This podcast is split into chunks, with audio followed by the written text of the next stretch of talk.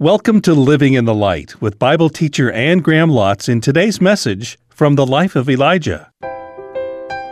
The world is attracted to the light, not just more darkness. So, how are you trying to attract the world? In this week's Living in the Light, Anne turns our attention to Elijah in 1 Kings chapter 18. Elijah is feeling the pressure of a people who can't make up their minds who to follow a pressure you may be sensing in your own life. Here's Anne with today's message. In verse 21, he went before the people and he said, How long will you waver between two opinions? If the Lord is God, follow him. But if Baal is God, follow him. But the people said nothing. You ever get up in front of your congregation and you tell them the truth and that they need to start doing this and they need to obey God and that and they need to listen to His voice and they need to be saved and they just sit there and look at you with a blank face.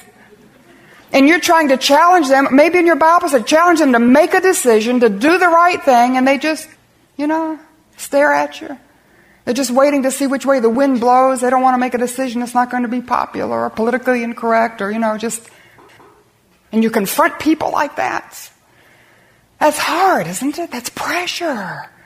When you know what needs to be done and you know what God's getting ready to do, and you know the danger if they don't turn their hearts to God and they just sit there like bumps on a log. Then he had to confront the religious leaders. He's still trying to reach the people, by the way, but he can't wake them up. So he's trying to now to reach the religious leaders, and he's after, in this confrontation with the religious leaders, he's after the hearts of the people. And the way he goes after them, so interesting to me. He draws a sharp contrast between himself and these hypocritical, counterfeit religious leaders, these frauds. They're religious frauds, these priests of Baal and priests of Ashereth. They're not worshiping anything but rocks and stones, but they hold enormous emotional control over the people. And so Elijah's going to draw a contrast and I want to apply this in two different ways. One, just within the church, because I think sometimes when we're trying to attract people and get them to come into the church and we want them to be saved and dare I use this term, and I'm not really against seeker friendly churches, but to be seeker friendly, to be so much like the world, and to attract them by being what's around them all day, every day anyway? Where's the contrast?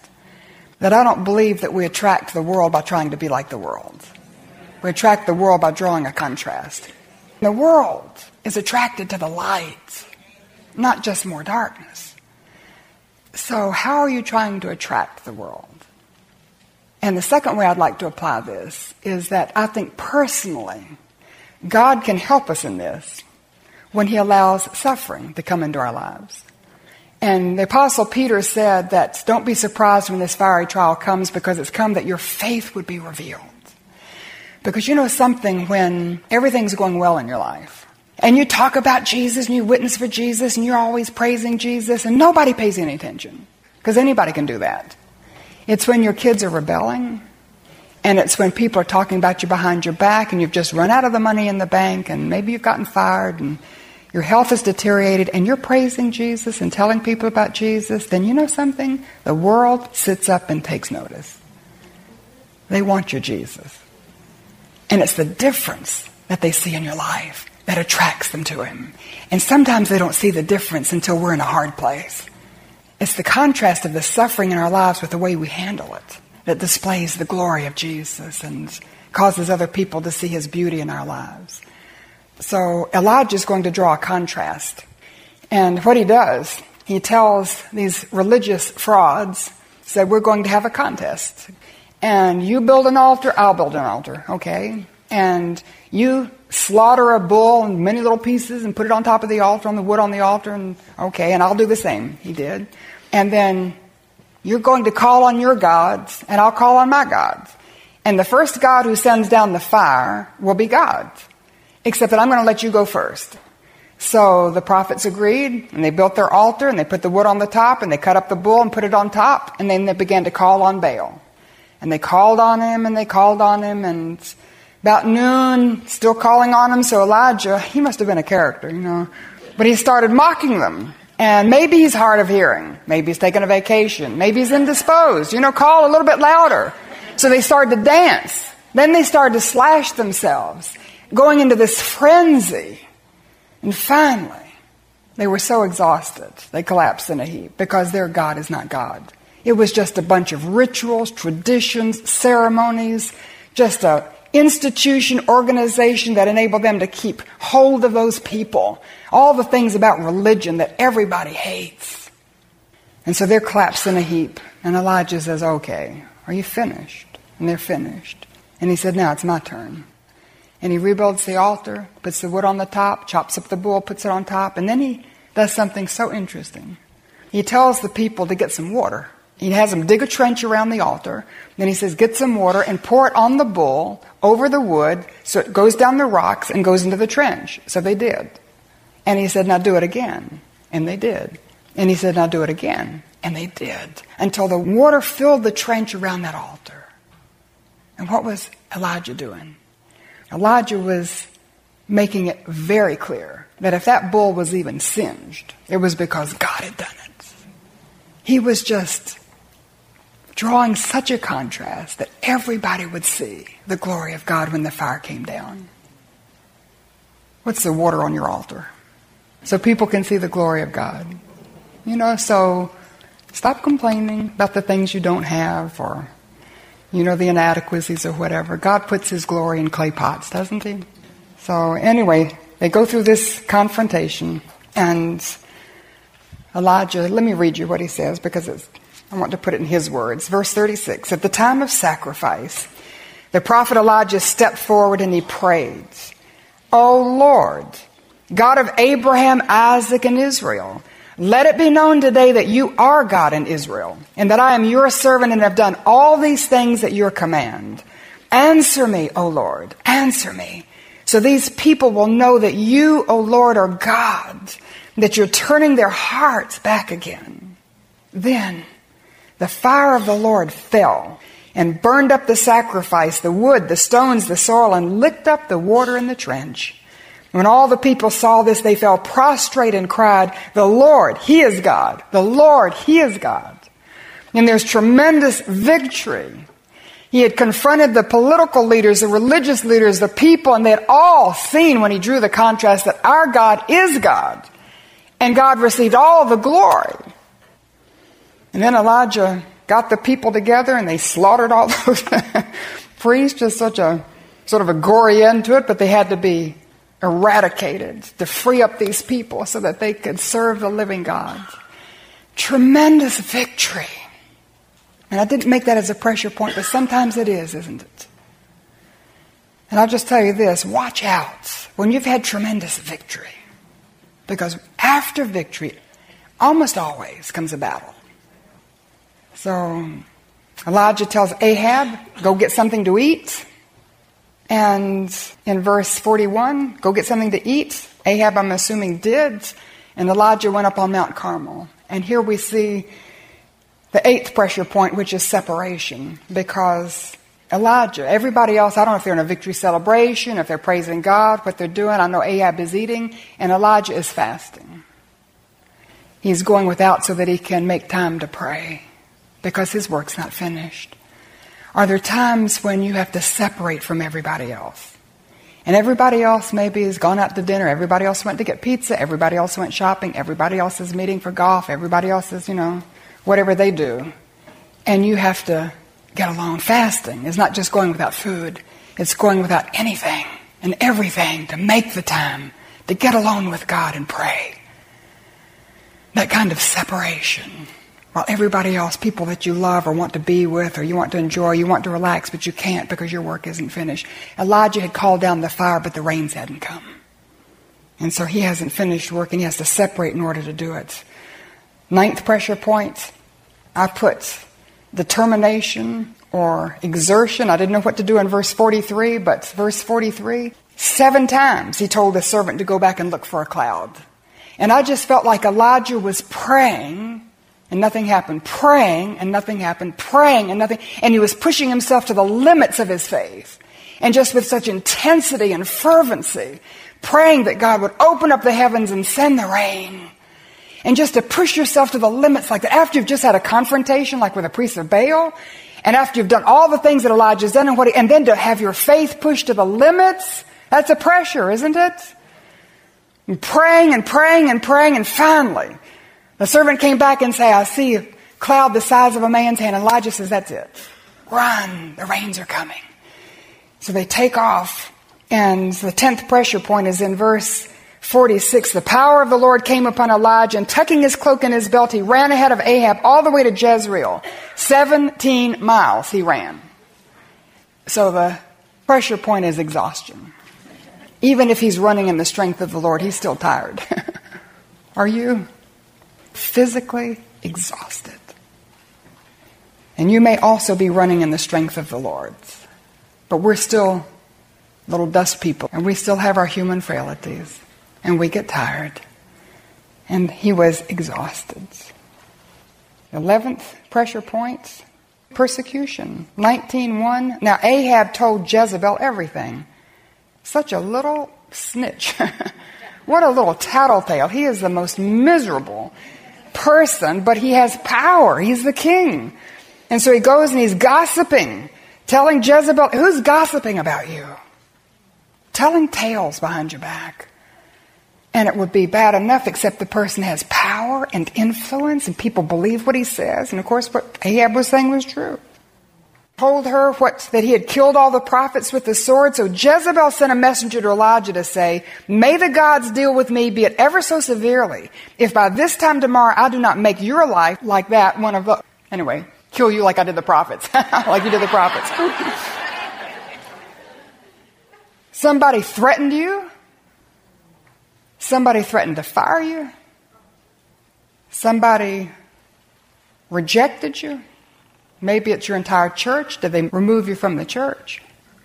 My husband and I, one point, were removed from a church.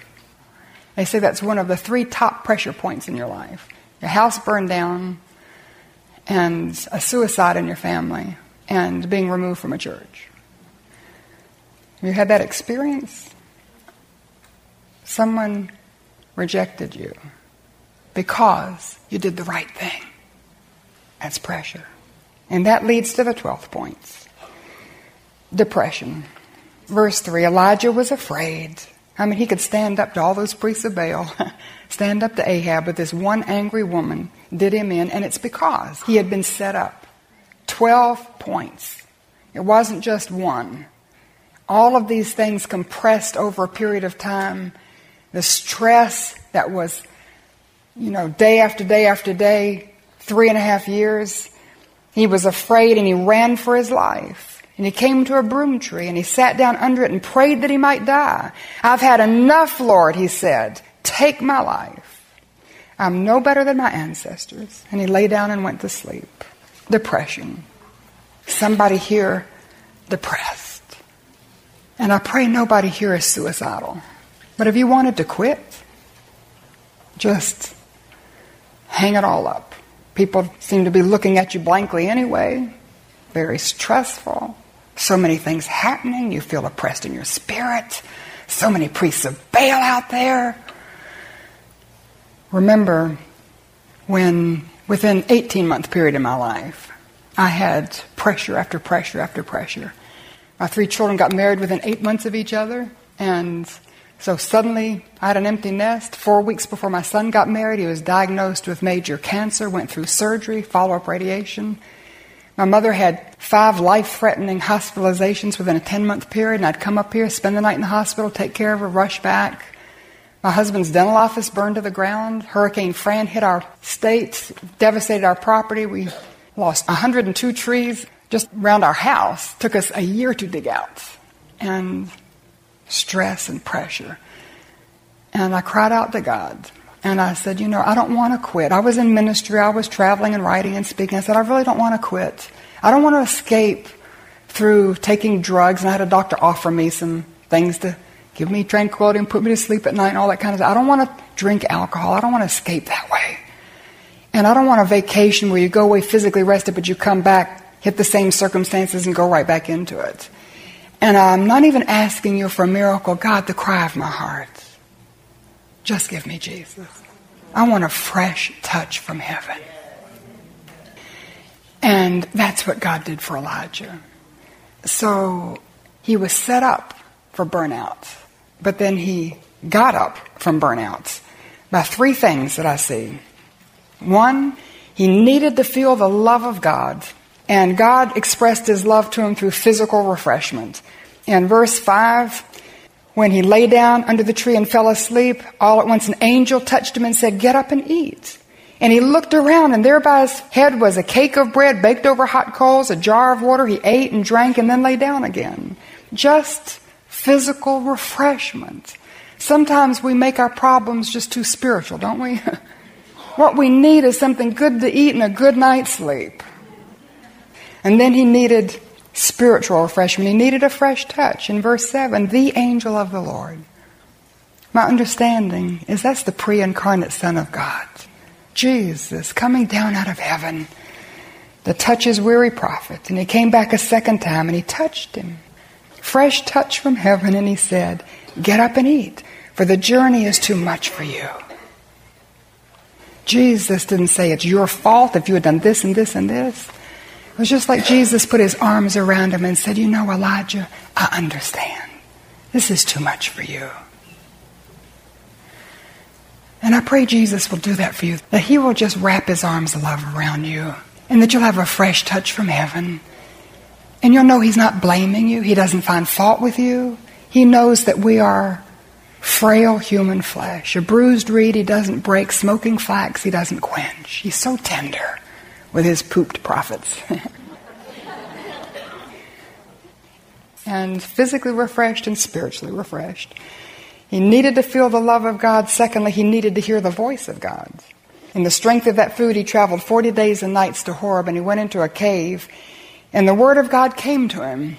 And the Word of God did three things it evaluated him. Verse 9 The Word of the Lord came to him and said, What are you doing here, Elijah? I've been reading the Minor Prophets as I told you, and God has said in Haggai, and consider your ways. Just take stock of yourself. Evaluate yourself. How did you get here? What were the pressure points that brought you to burnout? Hebrews 4:12 says the word of God is living and active, sharper than any double-edged sword. It penetrates even to dividing soul and spirit, joints and marrow. It judges the thoughts and attitudes of the heart. There's nothing like the word of God as you take it and you take it into your heart and you listen to what God has to say to just let Him help you evaluate your spiritual condition. And then look at Elijah's reply. He says, I've been very zealous for the Lord God Almighty. The Israelites have rejected your covenant, broken down your altars, and put your prophets to death. I'm the only one that's left. And when he says, I'm zealous, do you see how much he cares? Elijah ministers from the heart. He cares about the people. He cares about God's name. He wants to bring God glory. I mean, he's all out there. He's just abandoned to God. And that's one reason he's set up for burnout. If he didn't care, it wouldn't make such a difference. But he just says, I've done it all, and now they're trying to kill me. And the Lord says, Go out and stand on the mountain in the presence of the Lord, for the Lord is about to pass by. Would you underline that verse? That's the verse I put your date beside. That's God's word to you. Go out and stand on this mountain. You're going to be here in the presence of the Lord. The Lord Jesus Christ is about to pass by to give you a fresh touch. Open up your ears to listen. Elijah needed to hear the voice of God, and it gave him a revelation in verse 11. And a great and powerful wind tore the mountains apart and shattered the rocks before the Lord, but the Lord was not in the wind. And after the wind, there was an earthquake, but the Lord wasn't in the earthquake. After the earthquake came a fire, but the Lord wasn't in the fire. And after the fire came a gentle whisper. It's the voice of God. Not the thunder of Mount Sinai or the ear splitting word in the Genesis chapter 1 or just the gentle whisper in his spirit. Revelation of God. He speaks to us through the word. And Elijah got up. I don't exactly know why he pulled his cloak over his face. Maybe it's sort of like going back to bed and pulling the covers up over your head. or maybe he's just afraid to look at God and he knows God is speaking to him. I felt like that sometimes when God speaks to me. It's just like you, you know, very overwhelmed with his presence. He goes out and he stands at the mouth of the cave, and the Lord said to him again, What are you doing here, Elijah? Second time. And Elijah replied exactly the same way. I've been zealous for you. The Israelites have rejected your covenant, broken down your altars, put your prophets to death. I'm the only one left. Now they're trying to kill me too. And so to me, it just seems like he was just stuck in his burnouts. Instead of getting up from it, he was planted in it like quicksand or like concrete. So God does one more thing for him. He tells him down in verse 18, just giving him affirmation for his ministry, encouragement. I reserve 7,000 in Israel all whose knees have not bowed down to Baal, and all whose mouths have not kissed him. Elijah, you're not the only one. Just to encourage this prophet. And through the word God gave him an evaluation and a revelation, an affirmation. Just that encouragement. And Elijah heard the voice of God, and then he needed to know the will of God. He needed to know God's purpose for the rest of his life. I think he needed to be recalled called back into ministry. And so in verse 15, the Lord said to him, Go back the way you came. I've got work for you to do, Elijah. And I believe before this weekend is over, God will say that to you. We want you to rest, be refreshed, feel the fresh touch, know the love of God, hear His voice. But you know there's going to come a time when we go back down the mountain. He still has work for you to do. And He says, I want you to anoint Hazael, king over Aram, and Jehu over Israel, and anoint Elisha. You're not going to be alone anymore, Elijah. I'm going to give you an aide, and he'll be your successor. And God recalled him to ministry. And look at Elijah, verse 19. So Elijah went. He recommitted himself to serving God. He got up out of that depression, that place of burnout. And he continued for the rest of his life until God just took him up to heaven. So let me ask you what are you doing here? Have you been set up for burnout? Which one of these pressure points have you experienced? I pray nobody here has all 12. But do you have one or two or a combination, or maybe you can make your own list? Elijah had oppression, isolation, deprivation, transition or relocation, compassion, opposition, confrontation, separation, determination or that exertion in prayer, exhaustion, rejection or persecution, leading to depression. So, would you ask God, if you're being set up for burnout, then would you ask God to get you up from it? Ask Him to give you a fresh touch from heaven that you might feel His love and His arms wrapped around you, drawing you close to Him.